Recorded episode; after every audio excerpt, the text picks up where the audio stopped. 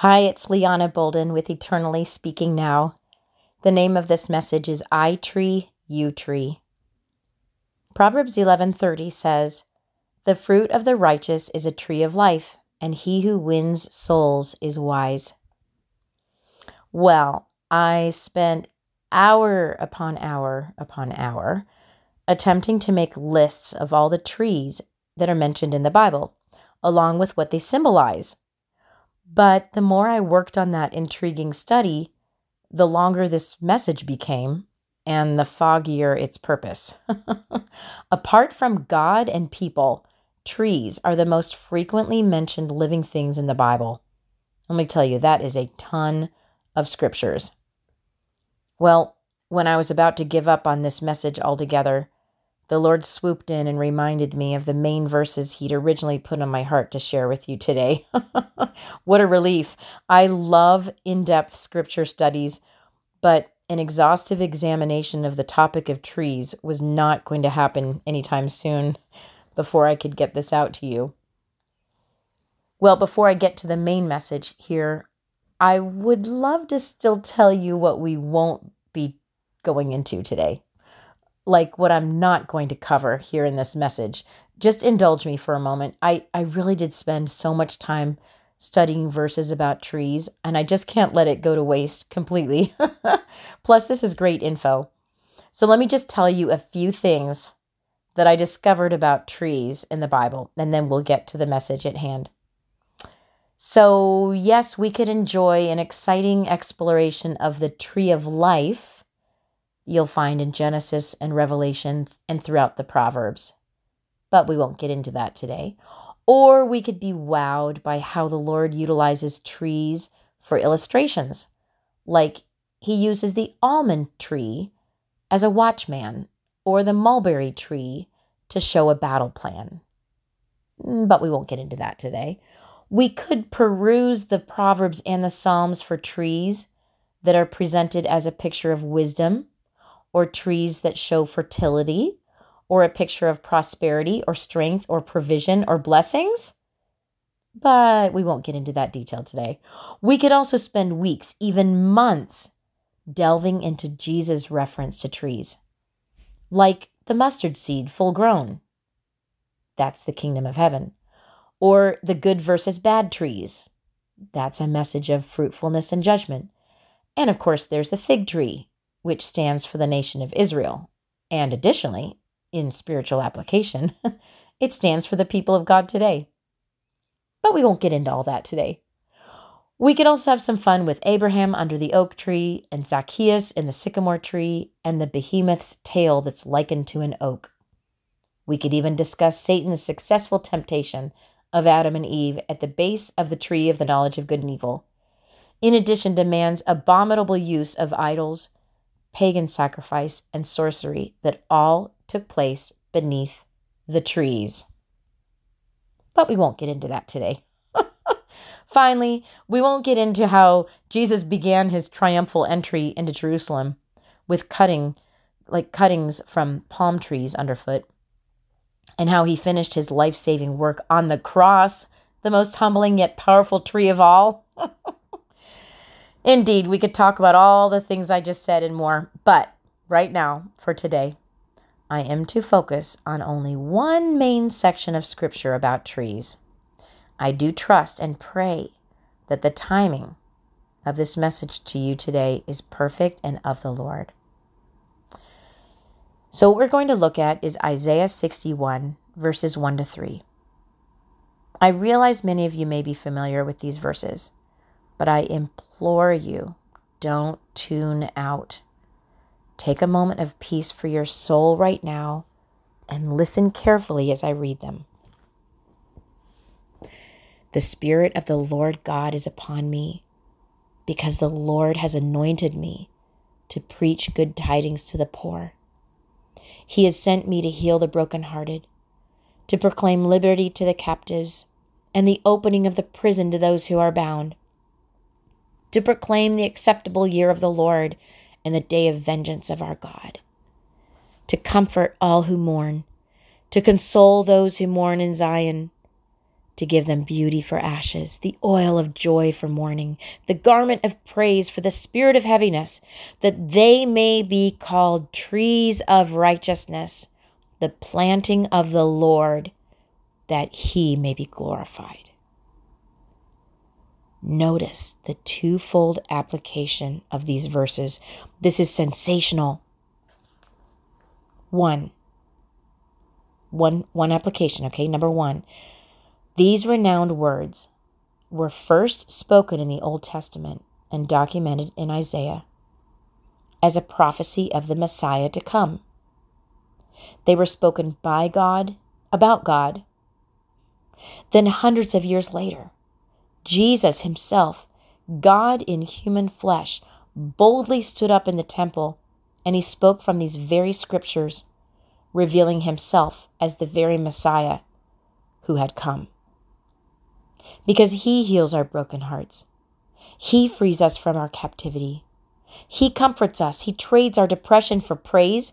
He exchanges our mourning for joy, and He brings beauty from our ashes. This is one of the main reasons why I immensely love Jesus.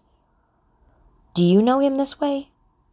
Oh, surrender to Him and just ask. It's that easy. It's He who does it. Philippians 2:13 says, "It is God who works in you both to will and to do for his good pleasure." And number 2, the other application of these verses in Isaiah 61. For all of you who have surrendered your lives to Christ, his spirit now lives in you.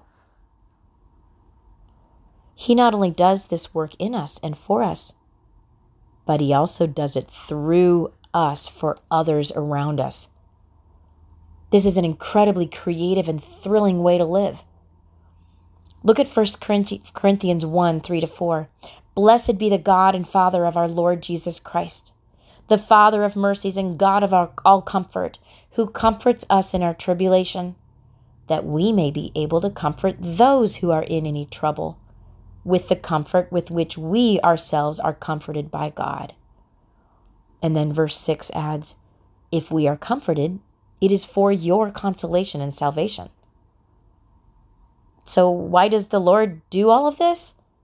Well, he makes it clear in Isaiah 61.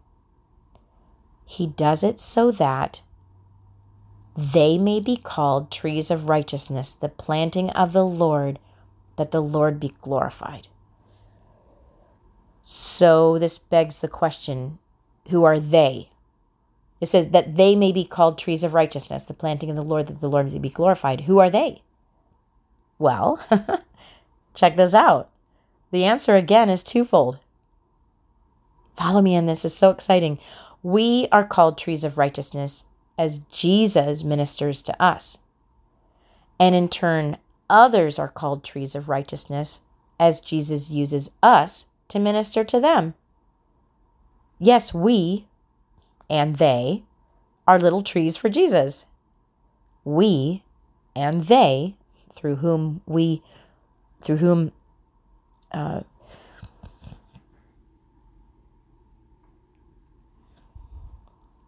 so this begs the question who are they? When God says they may be called trees of righteousness, the planting of the Lord, that he be glorified, who are they?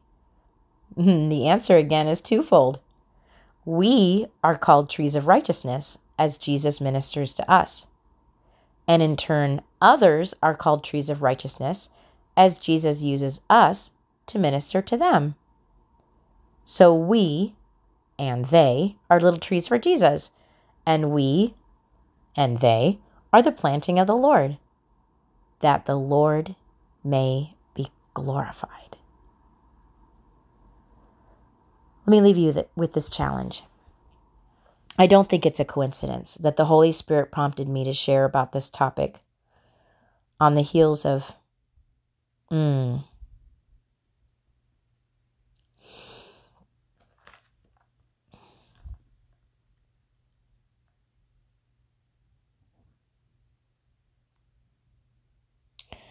So let me leave you with a challenge today.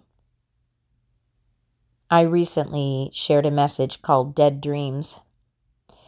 And uh, kind of on the heels of that, I love contemplating how autumn leaves can carry a strangely beautiful image of dead dreams that wither and fall, but they're used to nourish the souls of our lives to eventually bring forth, well, new beginnings.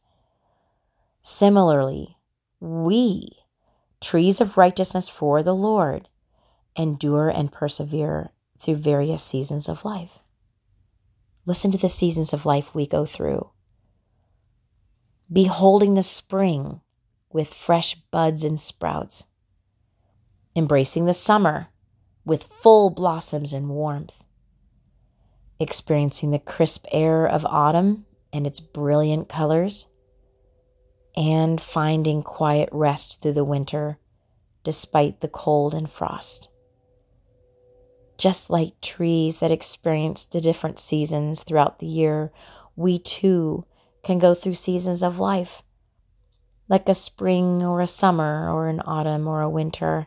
And what's wonderful is this unlike the trees of fall, whose leaves dwindle and fade, we, who are trees of righteousness for the Lord, experience the opposite. An obvious proof for this is the fact that the fruit of the Spirit grows within those who are the Lord's steadfast trees. His fruit then extends out of us to bless others and to feed others. In addition, listen to these powerful truths in Psalm 1 1 to 3. Blessed is the man who walks not in the counsel of the ungodly, nor stands in the path of sinners, nor sits in the seat of the scornful.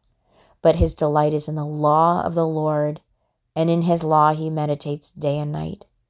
He shall be like a tree planted by the rivers of water, that brings forth its fruit in season, whose leaf also shall not wither and whatever he does shall prosper. How about that? What a promise, what a legacy. Our Father's faithful. May we in turn be his unwavering, wholeheartedly devoted trees. So, in Christ, I am a tree, you are a tree, we are all trees to plant more trees the planting of the Lord, that the Lord may be glorified.